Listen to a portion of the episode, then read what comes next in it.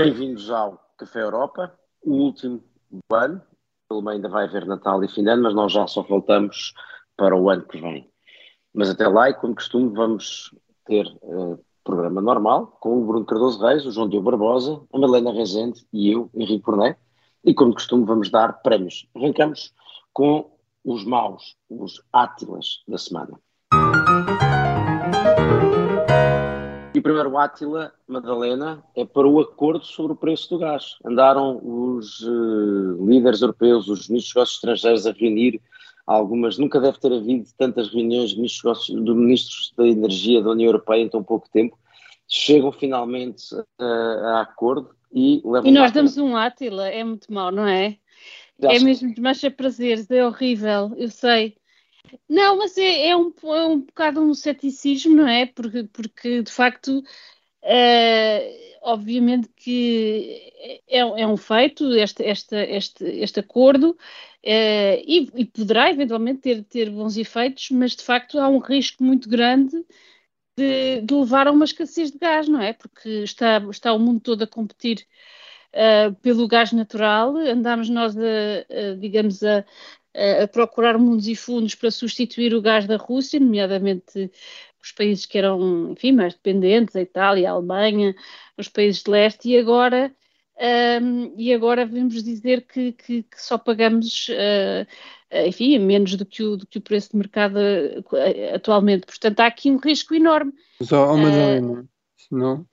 Quer, mas não, não, desculpa, termina. Eu, eu não estou muito de acordo, mas eh, estou de acordo com algum ceticismo, mas não com esse ceticismo. Ou seja, acho Eu sei que isto é discutível, mas é. Uh, para mim parece-me bastante, bastante arriscado da parte da União Europeia e obviamente que, uh, enfim, o futuro nos dirá qual é que será, o, enfim, a capacidade de continuar a, a, a, competir pela, pela aquisição de gás no mercado mundial, uh, mas parece-me bastante arriscado.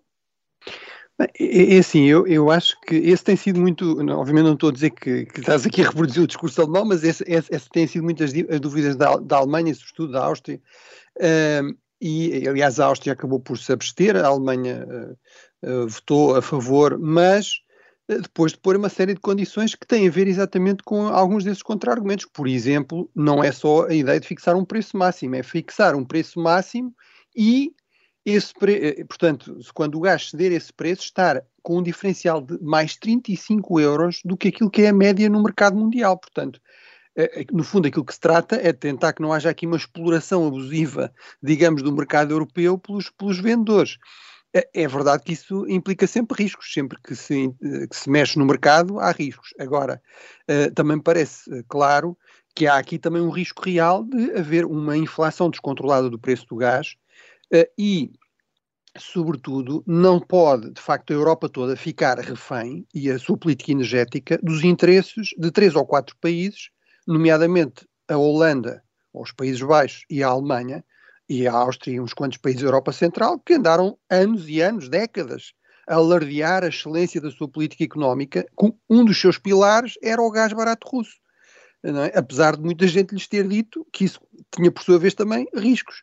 Eh, que se diga, bem, no passado parecia não haver grandes riscos, até durante a Guerra Fria uh, uh, esses acordos funcionaram, os primeiros acordos de gás entre, entre os países europeus e, e, e, a então União Soviética foram logo a seguir à, à, Primavera de Praga, foram assinados pela Itália e pela Alemanha em 69-70.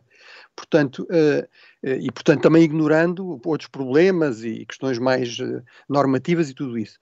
Agora, quer dizer, acho que tem de haver aqui a procura de algum equilíbrio eh, e pareceu-me também particularmente negativo, aliás comentámos aqui isso, que a Comissão Europeia parecesse uh, a, a aderir completamente à posição da, da, da Alemanha neste, neste contexto, dizendo inclusive que era uma política impossível, depois propondo, fazendo uma proposta completamente ridícula, que era um preço de, de, quase 300 euros, quer dizer que nunca, nunca o gás natural atingiu na, na história, portanto era basicamente uma, uma, medida puramente formal, portanto eu acho que apesar de tudo houve aqui uma negociação mais séria, procurou-se alguns equilíbrios. Eu acho que apesar de tudo é preocupante que os mercados saibam que a Alemanha claramente encara esta medida com grande reserva e a própria Comissão Europeia se calhar não está assim tão empenhada em, em implementá-la. Portanto, eu até temo que venha a haver aqui alguma reação e há alguma dificuldade em, em, em, concretizar esta medida, mas também por efeito disso, porque os mercados, vamos lá ver, convém também não ainda usar os mercados, não é? Sabemos bem que os mercados muitas vezes não são propriamente muito racionais, por um lado, e por outro lado também são muito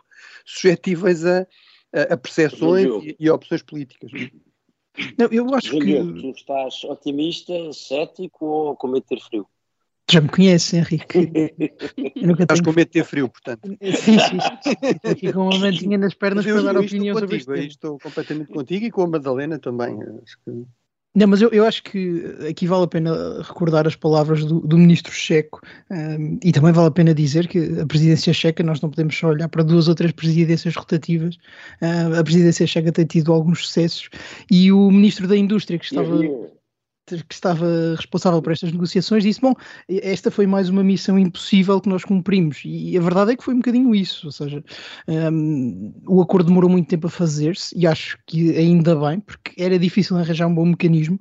As propostas mais céticas eh, da Alemanha parece-me que vieram enriquecer o mecanismo, ter um mecanismo que simplesmente dissesse, bom, o, o, limite do preço é este, a partir daqui não vamos comprar, era uma espécie de bluff que os mercados rapidamente descobririam.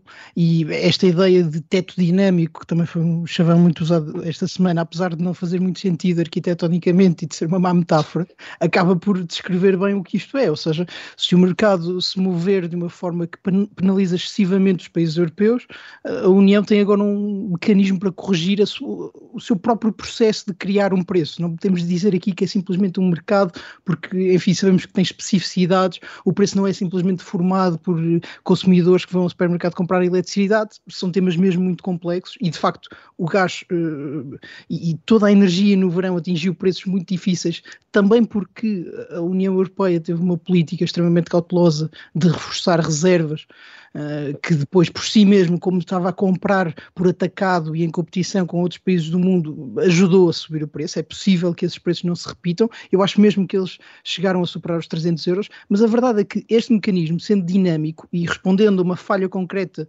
do procedimento de formar um preço no mercado europeu, parece-me que é uma ajuda. Poderá dizer-se, numa situação de stress, num caso mesmo limite, nenhum mecanismo é perfeito à partida, porque não vai estar preparado para as circunstâncias. Mas este é um passo em frente muito interessante e que mostra como às vezes a política europeia eh, é demorada, é técnica, eh, alcança um acordo que não serve exatamente os interesses de toda a gente, mas enfim, se pudermos fazer passos incrementais e assegurar que não passamos frio, eu posso tirar a minha mantinha para comentar os próximos prémios, isso já é uma boa notícia. Mas, oh, João Diogo, deixa-me só dizer que realmente tens razão, estou aqui a olhar para o gráfico e eh, houve um dia ou dois em que os preços cederam os 300 euros. Terá sido o máximo, não é? Geral, mas, portanto, foi a única vez na, na história.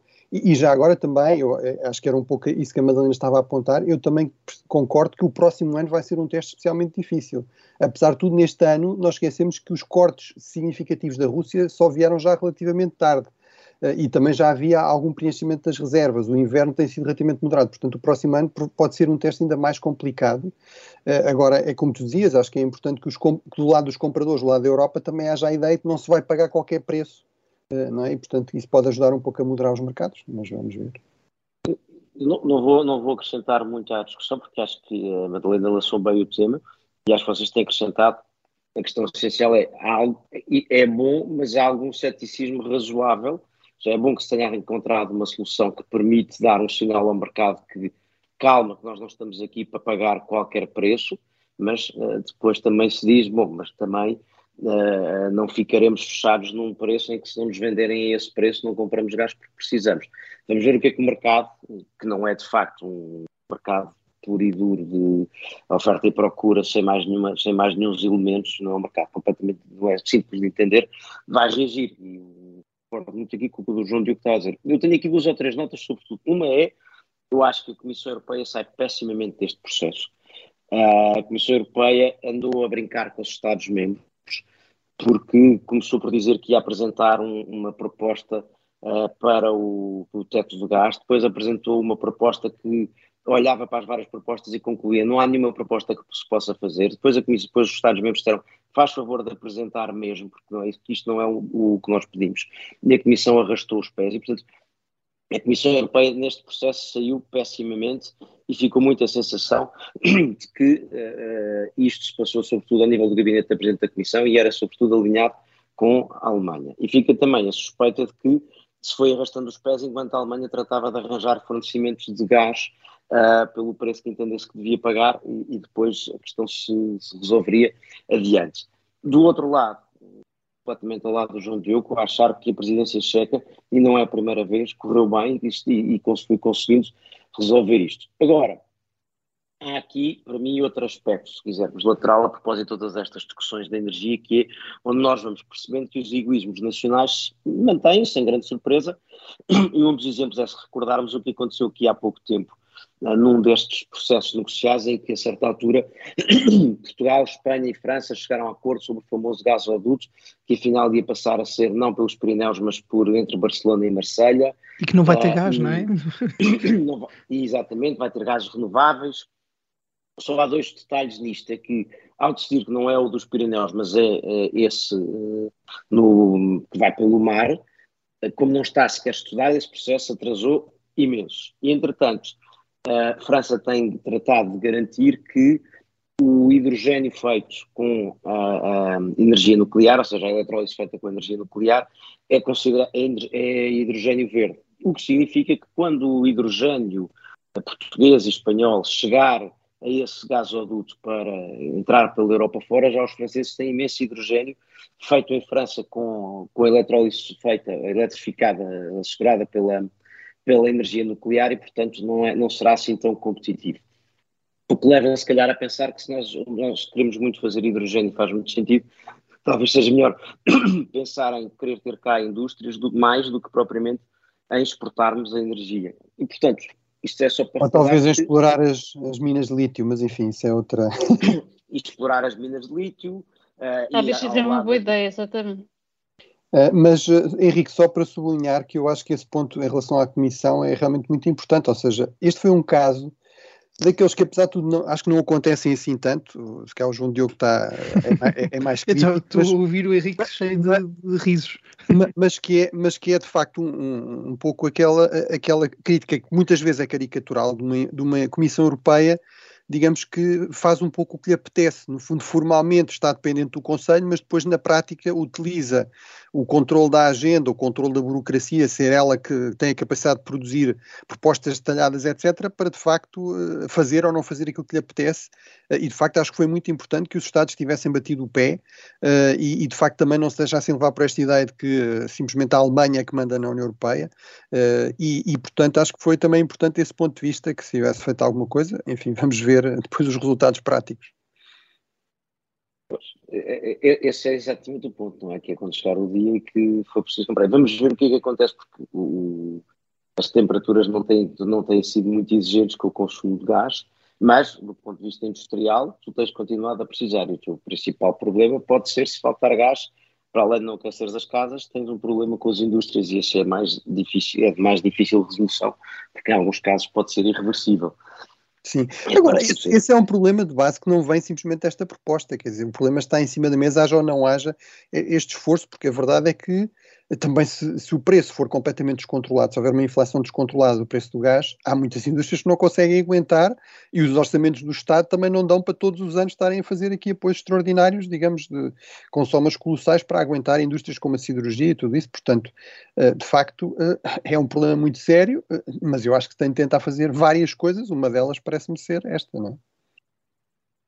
E a gestão, Henrique, só, só mesmo antes de passar, é muito importante a questão da gestão de reservas, porque se a União Europeia, durante dois ou três meses do ano, achar que é preciso uh, pôr as reservas a 100% em todos os países, isso naturalmente faz aumentar o preço. E se o mecanismo impedisse a União Europeia de competir, por exemplo, com países asiáticos na compra de energia, eh, essas reservas não podiam chegar ao nível a que chegaram. E, portanto, a União também vai ter de adaptar para o futuro, eh, continuando a situação com a Rússia muito difícil, como gerir reservas de forma a que a própria atitude da União no mercado não seja uma pressão inflacionista eh, que nunca se teve antigamente. Acho que nunca houve esta ideia de que todos os Estados-membros tinham de ter reservas a 100% e que tinham de o conseguir em dois ou três três meses do ano. Essa é uma gestão prática que a Comissão podia gerir também um, e que se calhar não vai fazer e era pena que não o fizesse para o ano.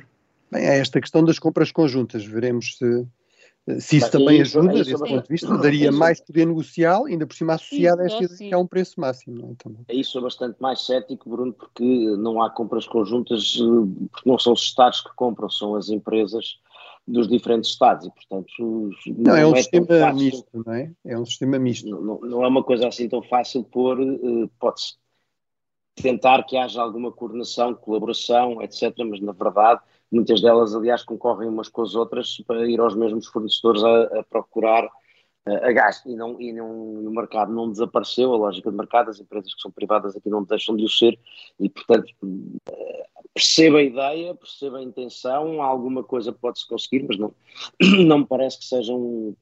Parece fazer muito sentido irmos comprar em conjunto, mas não sei se o resultado vai ser muito fácil. Bom, Madalena, portanto fica um, um Átila, mas com a esperança de que uh, se transforme num coração quente e tudo. É isso? Exato, Mais ou menos. Mas esperamos. Mas com dúvidas. Exato. Sim, mas sobretudo se faltar energia, depois não dá para aquecer o coração, não é? Era, era, era, essa, era, essa a piada, obrigado por teres mostrado que afinal precisava de explicar. Exato. Eu gosto sempre de ser muito pedagógico, sobretudo próprio, para ter a certeza Bom. que percebi bem. Bom. Uh, continuando, continuando nos Átilas, eu trago aqui um tema que me é muito caro, que é a Espanha e o governo espanhol, uh, pelo qual nutro uma especial simpatia, porque acho que mais uma vez Pedro Sanches uh, voltou a mostrar um pouco a relação que tem com o poder e com Espanha, com a história de Espanha. Sanches tem basicamente uma ambição de poder tal que uh, os equilíbrios institucionais e constitucionais espanhóis são-lhe pouco importantes. Se for preciso agitar a memória histórica para conseguir ganhar eleições, isso é ótimo, por mais que isso perturbe a estabilidade. Se for preciso aliar-se a ex-terroristas, alia. Se for preciso uh, coordenar-se com uh, separatistas que o seja. E agora, o último, último espetáculo foi a propósito de uma alteração uh, que tem que ver com cedências feitas aos uh, separatistas catalães, acabava por fazer uma alteração ao Código Penal que alterava também a forma como eram nomeados os juízes dos tribunais superiores uh, espanhóis e fazia porque há um bloqueio há vários anos. A situação foi tal que o PP, o PP uh, recorreu a uma espécie de fiscalização preventiva ainda durante o processo legislativo, ou seja, uma espécie de fiscalização preventiva antes da legislação estar terminada e o, e o Tribunal resolveu suspender o processo, coisa que as Cortes acabaram por aceitar. Independentemente da discussão jurídica à volta disto, a mim o que me preocupa é o tom uh, e a linguagem usada. Uh, já estamos na fase em que se fala de os juízes conservadores estão a bloquear a democracia. O Podemos já diz que faremos tudo contra estes juízes que querem uh, pôr em causa a nossa democracia. Portanto, quando já vamos na fase em que os partidos políticos se atriram aos tribunais e que se for preciso corremos com eles, porque é preciso pôr lá juízes progressistas, eu acho que estamos no pior dos caminhos e, portanto, um, átila para Pedro Sanches que tem sido um, um péssimo primeiro-ministro de Espanha. Bem, eu, eu acho que apesar de tudo, eu, eu também tendo. Institucionalmente, estou a falar. Sim, sim, eu, eu há aspectos em que sou crítica, há outros em que sou menos. Acho que apesar de tudo é justo reconhecer que o bloqueio uh, é, é, estrutural e vem um pouco dos dois lados, ou seja, acho que também do lado do PP, de facto, há muitas vezes a ideia de que qualquer acordo, qualquer compromisso com o PSOE também é, é algo de rejeitar, porque o que interessa é tentar eleições e, e voltar ao poder. Portanto, um, sendo que eu concordo com muitas das críticas ao, ao PSOE, eu acho que era bom que os dois partidos parassem um bocadinho para pensar, apesar de tudo, havia um ou outro apelo, digamos, de intelectuais públicos espanhóis nesse sentido, uh, e, e, seria muito importante para a estabilidade do sistema constitucional espanhol e da própria Espanha, e por consequência também para a Europa e para os seus vizinhos próximos com Portugal, de facto que os dois principais partidos do sistema político espanhol mostrassem alguma vontade de voltar às boas tradições do entendimento, do compromisso, sobretudo em questões deste tipo, não é? Que realmente tem um impacto institucional, constitucional uh, muito importante, mas, mas temo que de facto não seja assim. Eu, eu concordo com a tua crítica ao PP, eh, porque uh, tem ambos lutado para tentar. o PP tem, recusa-se a compromissos. Agora, acho que a escalada para o, para o ataque ao Poder Judiciário é o outro passo a seguir, é mais por aí que, que está a para mas a tua crítica parece absolutamente legítima, mas justa, e, e de resto Espanha não é muito é parque em compromissos. Por isso é que é tão importante manter o Constitucional. Tem, tem uma cultura política e tem uma história, muitas vezes, de grandes dificuldades em, em alcançar o compromisso, isso foi quebrado com a, com a transição e, e, com a democratização. Infelizmente, uh, tornou-se moda nos últimos anos, quer à direita, quer à esquerda, demonizar a transição, uh, voltar a, a, a, no fundo, a ver o compromisso como uma coisa má, como em política, o que, obviamente, numa democracia liberal constitucional é, é, essencial, a questão de alguma cultura de compromisso. E, e, acho que, inclusive, também os próprios escândalos que envolveram Juan Carlos acabaram por facilitar, nos últimos anos, esta, esta tentativa de demonização minimizar a transição, que obviamente é um completo disparate, uma coisa são eventuais suspeitas e críticas que se podem fazer ao rei, outra coisa foi o papel que ele desempenhou num contexto de facto num processo exemplar de transição democrática. E, e, exemplar é também o nosso timing, porque temos que chegar ao fim da primeira parte. Voltamos já de seguida para a segunda parte do último Café Europa do ano. E começa aqui a segunda parte do último Café Europa deste ano. Continuamos com o Bruno Cardoso Reis, o João Diogo Barbosa a Madalena Rezende e eu, Henrique Bornet. E vamos dar os prémios para o que de bom aconteceu. Vamos dar croissants.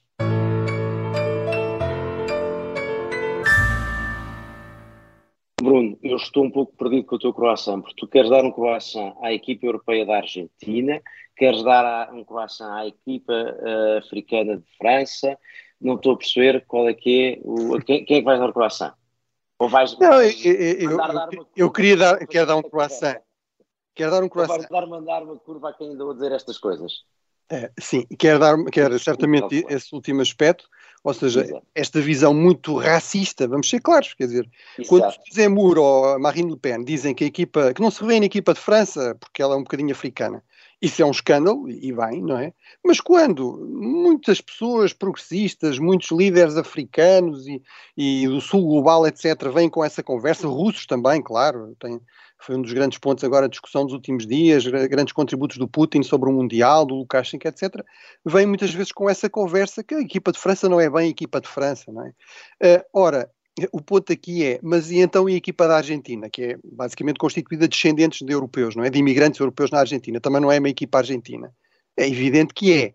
É claro que até se pode ir um bocadinho mais longe, e por exemplo há um, um cronista que eu aprecio muito, um comentador também dessas questões esportivas, com, com um pouco mais de profundidade, que é o Simon Cooper, que costuma escrever no Financial Times, e que vem dizer, atenção que basicamente as, as grandes equipas do Mundial são todas equipas de jogadores que jogam na Europa de facto o futebol mundial é sobretudo dominado pelo estilo de jogo que se pratica na Europa nos campeonatos europeus e, e, e, portanto, a um nível de competição que de facto não se consegue emular em mais sítio nenhum. E de facto, se formos ver por esse critério, a equipa, na equipa argentina, nos 26 na seleção, só um, que é um, é um dos guarda-redes suplentes que nem chegou a entrar, é que joga na Argentina. E todos os outros, todos os outros 25, jogam em, em, equipas europeias. Aliás, é, é, fácil de saber isso, enfim, toda a gente, o Messi toda a gente sabe, mas, por exemplo, dois elementos importantes da seleção argentina jogam, por exemplo, no Benfica, não é? Portanto, eh, de facto, eh, há aqui um argumento para dizer que a Europa é que ganha, ou o estilo europeu de jogar é que ganha campeonatos do mundo de futebol,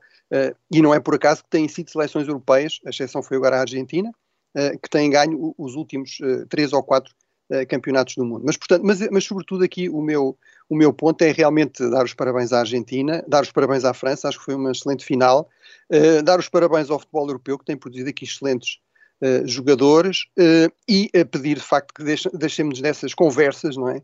E, e, também que haja já agora, se é para ter aqui uma, uma análise identitária, e racialista ou racista, ao menos que haja um mínimo de coerência, não é? Portanto, não se pode ao mesmo tempo dizer que a Europa deve integrar os imigrantes e que pôr isso em questão é inaceitável e depois, eh, quando convém, para tentar, eh, digamos, desvalorizar vitórias ou, ou equipas europeias, depois utilizar uh, esses argumentos. Portanto, enfim, acho que. E, e, e, para terminar, queria dizer que um, acho que realmente foi um ótimo campeonato uh, do mundo, apesar do, dos escândalos, apesar dos problemas, apesar das críticas que, que justificaram, inclusive, ao Qatar.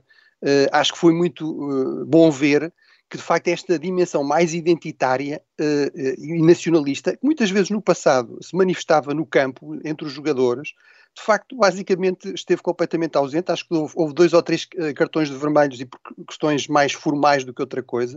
Uh, e, e, de facto, os jogadores sempre tiveram atitudes extremamente corretas uns com os outros. Vimos, por exemplo, os, os jogadores americanos a, a, consolarem os jogadores iranianos é? Na, uh, na, depois da, da sua derrota. E, portanto, acho que o futebol aqui até pode dar, se calhar, algumas lições à política, o que nem sempre é o caso, à política internacional. Eu queria entrar aqui para dizer que de facto este Mundial politicamente em França foi muito interessante porque Zemmour vem dizer, como, como bem apontava o Bruno, bom, é, uma, é, lamentável esta equipa francesa formada por gente cujos antepassados viviam em África, uh, Zemmour cujos pais uh, e os avós vinham da Argélia, uh, a verdade é essa. É, foi, essa ironia adicional tínhamos escapado, muito, é não, se, me, me dissessem qual é que é a personagem da, da, da direta francesa que, que, eu não via a fazer este comentário, era precisamente Zemmour. Uh, mas, de certa forma, isto foi muito claro em França, uh, antes do jogo com Marrocos. Uh, havia uma ideia de que, mais do que uma meia final do Campeonato do Mundo, seria uma espécie de, de guerra civilizacional que ia ser jogada em campo. Isto foi muito avançado, um, quer pelo lado de Zemmour, quer, quer pelo lado da Reunião Nacional, e e, e, de certa forma serviu para trazer o, o, debate futebolístico e o debate da imigração novamente à, à, praça pública, mas é muito interessante que tenha sido feito por Zemmour, alguém cuja história vem precisamente do, do passado colonial francês, não faz sentido, um, e foi muito divertido ver isso. Agora, por outro lado, o Mundial também teve uh, momentos péssimos. Acho que, em geral, o Bruno tem razão, mas houve um momento mau neste tipo de nacionalismos e que teve a ver com uh, o, o, castigo, o procedimento disciplinar, depois não sei se deu em castigo à Sérvia, um, que, no, que, num jogo do Mundial tinha uma bandeira no balneário que, que incluía o Kosovo uh, no território sérvio e isso, de facto, deu asa à FIFA. A FIFA, pronto, tem aquela política antipolítica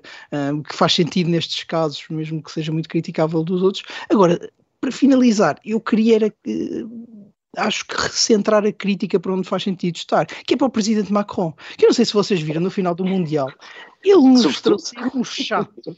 Pá, os jogadores a chorar, o treinador a chorar e o Macron não os largava, foi ao balneário. é verdade foi à, à, zona de flash interview um, um, presidente atrás com, enfim, com marcas publicitárias, é sempre engraçado de ver, mas acho que Macron foi o grande derrotado do Mundial, foi mesmo muito chato, os franceses não mereciam tanto, sobretudo aqueles 11 que, coitados, tentaram vencer a Argentina. Imagina o nosso.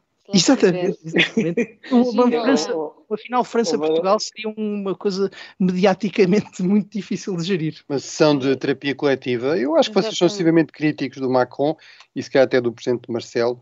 Eh, eu, eu acho que, enfim, eu, eu não sou assim tão alérgico a estas, estas tentativas de consolação, digamos, emocional da, uh, do povo e da, e da seleção, uh, mas uh, sou, fui mais crítico, sincero, fui mais crítico da multiplicação das visitas, das visitas de Estado, das visitas oficiais para ver jogos.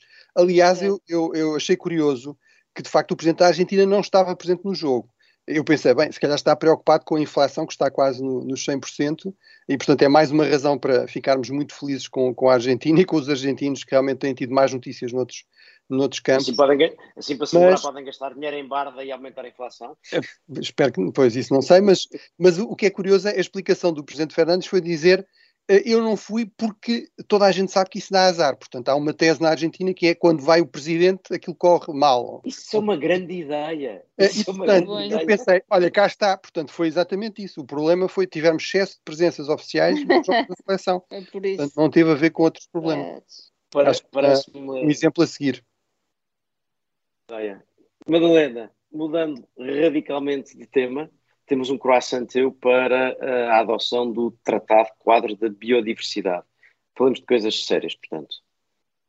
Não, falamos de coisas que, enfim, todos temos ouvido falar como o multilateralismo está, está, está morto, como a Organização Mundial de Comércio já era, etc. Mas uh, uh, aqui as Nações Unidas conseguiram produzir, um, de facto, um, um, um tratado quadro num tema que é obviamente uh, um tema global, que é, que, é, que é a biodiversidade. Sabemos que há mais de mil espécies, um milhão de espécies, desculpem, em perigo uh, nas próximas décadas. Isto uh, vai a um, e, e está a acelerar este, este, este fim da biodiversidade.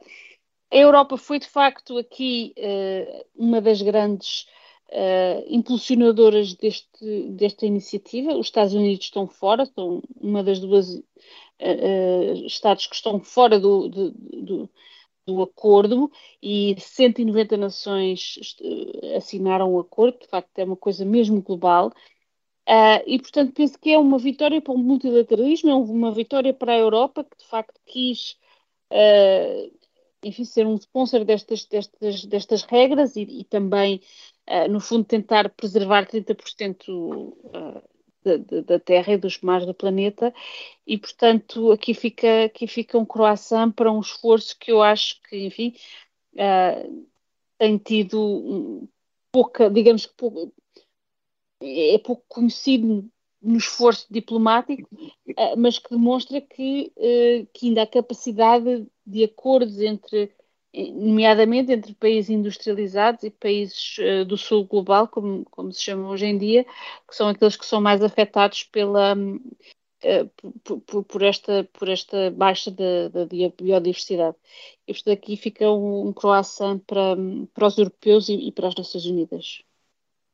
Sendo que esta foi uma grande Bom. semana para, para a agenda ambiental europeia. Um, se calhar naquela que foi a grande proposta legislativa do ano, uh, e num ano em que foi, que foi muito rico, uh, também foi possível chegar a um acordo entre os vários uh, negociadores para aquela ideia do, do imposto para a importação do carbono, e isso foi muito importante de fazer, porque por um lado, um, alargou-se a quantidade de, de, matérias que estavam cobertas, por exemplo, um, introduziu-se o ferro e a eletricidade. E, e, a certa altura, e isto foi muito uh, surpreendente, introduziu-se também o hidrogênio, o que parece querer dizer que uh, a política ambiental europeia hoje em dia se encaminha para ser não só uma forma de atingir um, os objetivos da ONU, mas também uma forma de política industrial e de, e de, política económica, porventura até uma resposta às iniciativas americanas. Um, vale a pena lembrar que há uns meses se, discutia como é que os Estados Unidos poderiam estar excepcionados destas medidas, na altura em que se estava ainda a negociar, e hoje essa ideia parece ter caído. Um, e em geral, o facto de acrescer esse acordo sobre uh, biodiversidade, a possibilidade da União Europeia tentar um, melhorar o seu sistema de licenças de emissão, que é uma das grandes políticas um, que a União conseguiu construir, e tentar proteger as empresas, não só dos esforços que a própria União as obriga a adotar, porque uh, tem padrões de sustentabilidade dos mais elevados do mundo e depois, se calhar, não as compensa devidamente, como os Estados Unidos estão a fazer agora com o IRA, parece-me uma boa notícia, ainda que, enfim, impostos um, às importações seja sempre uma forma difícil de lidar com o comércio internacional e uma forma até juridicamente dúbia, depois na Organização Mundial do Comércio, um, que está mais ou menos defunta, mas ainda não morreu, e portanto vai ser muito interessante ver os próximos passos nisto. Mas foi uma semana importante ao nível da legislação ambiental. Uhum. João, eu continuo a concordar contigo e acrescento só. Estou a perder qualidades. eu calculo que isto fosse, era por isso que queria te manter alerta. O espírito natalício.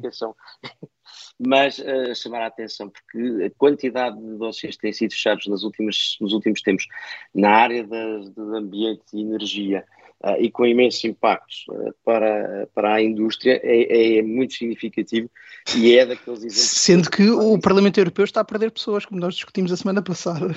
é impressionante. Estás a ver? E mesmo, e mesmo, Há uma fuga de cérebros para, para, as prisões belgas, não é?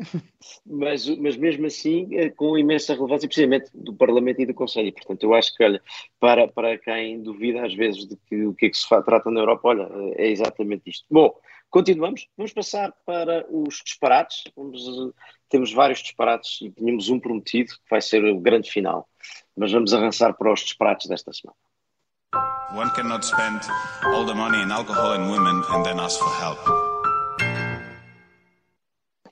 Eu posso começar com o, o, o meu prémio Dijsselbloem, que é uh, para a ex-chanceler alemã Angela Merkel, Merkel que uh, não, manifestamente não, não conhece o ditado quando cais num buraco para de escavar.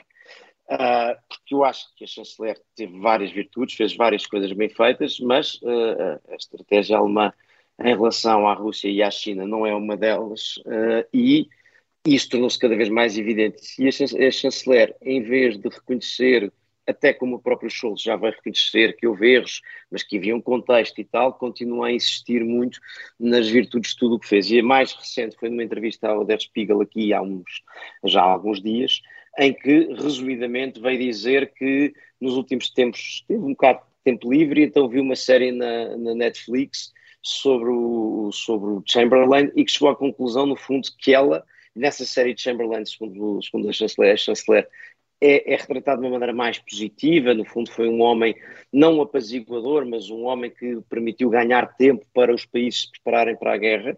E então a chanceler acha que foi isso que ela fez também quando recusou a entrada da Ucrânia na, na NATO, uh, porque foi isso que permitiu então que os ucranianos se armassem e agora resistissem suponho que uh, a construção, a continuação da construção do Nord Stream 2 e a dependência do gás em relação à Rússia tenha sido um enorme bluff uh, que ela também fez para enganar os russos e que resultou muito bem.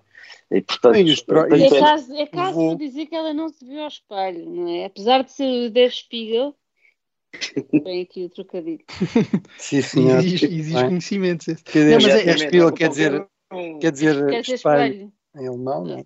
É incrível que, que, que, Merkel. Não, o Bruno está imparável. Eu gosto de explicar estas coisas, Henrique. Desculpa. É, fazes bem, fazes bem.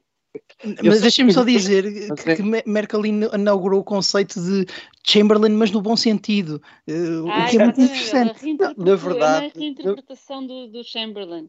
Na verdade, João Diogo, há de facto uma escola revisionista que diz que Chamberlain, de facto, eh, deve ser visto de forma mais benévola, precisamente por este argumento que ele próprio também utilizou, o próprio Chamberlain também utilizou, que de facto ajudou a rearmar eh, a Grã-Bretanha, deu tempo, tempo etc.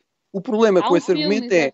Há um filme este ano é, o, sobre o, isso. O, problema com, o problema com esse argumento é, mas é porque é que eles então não começaram a rearmar ainda mais cedo, quando o Churchill andava a chatear há anos para, para isso, quer dizer, ainda tinham tido mais tempo para se rearmar mais, não é?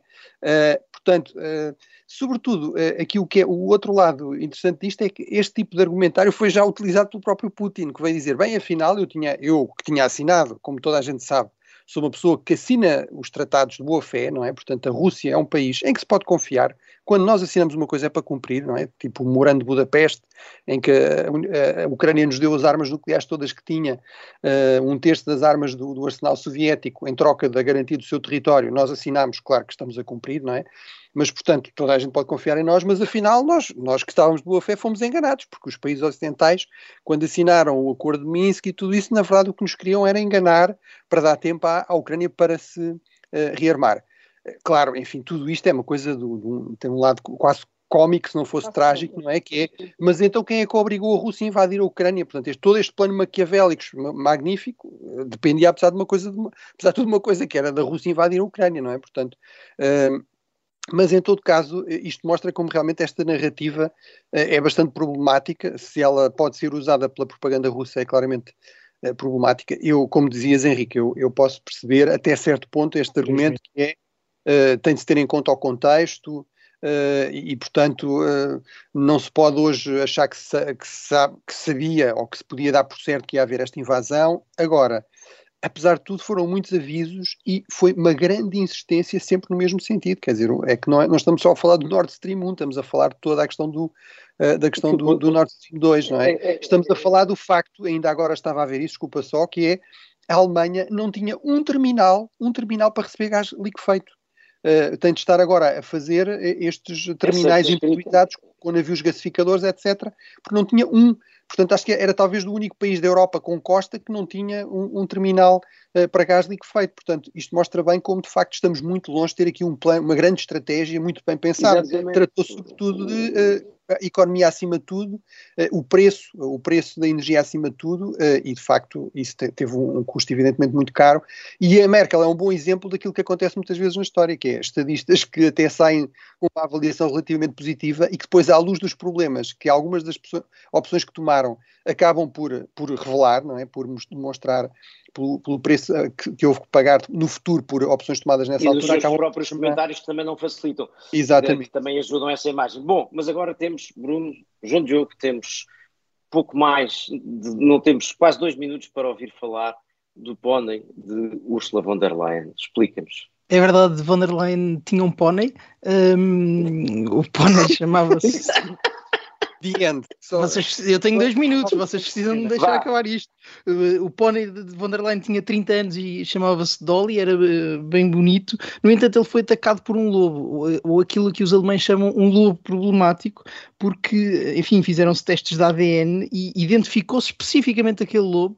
Uh, vejam lá, uh, precisão alemã. E, e, esse lobo já tinha sido responsabilizado pelo atentado à vida de duas ovelhas e vacas.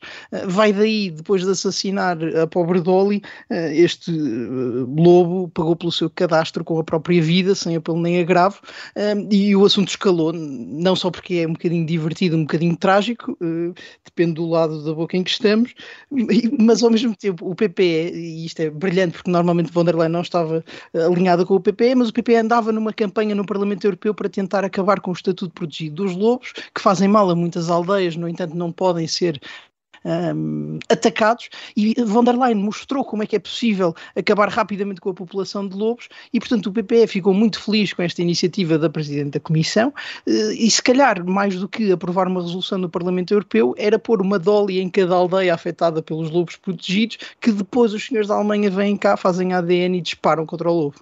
Um, enfim, isto merecia 10 minutos de conversa, o, mas eu acho que isto é ótimo. O Lobo não, não houve nenhum indício de ligações suspeitas à Rússia, não. Portanto, essa parte não, não entrou não, acho, que, não, acho que no máximo. Atenção, vale, vale a pena era dizer. Alemão.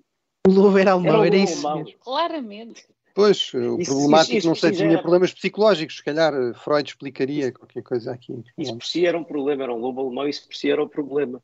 Bom, e com esta história do lobo mau, uh, acho que não, não temos mais para dizer. Chega ao fim o Café Europa desta semana, deste ano, e nas imortais palavras do Corte de Santa Mar do Eiras, uh, todos um bom Natal.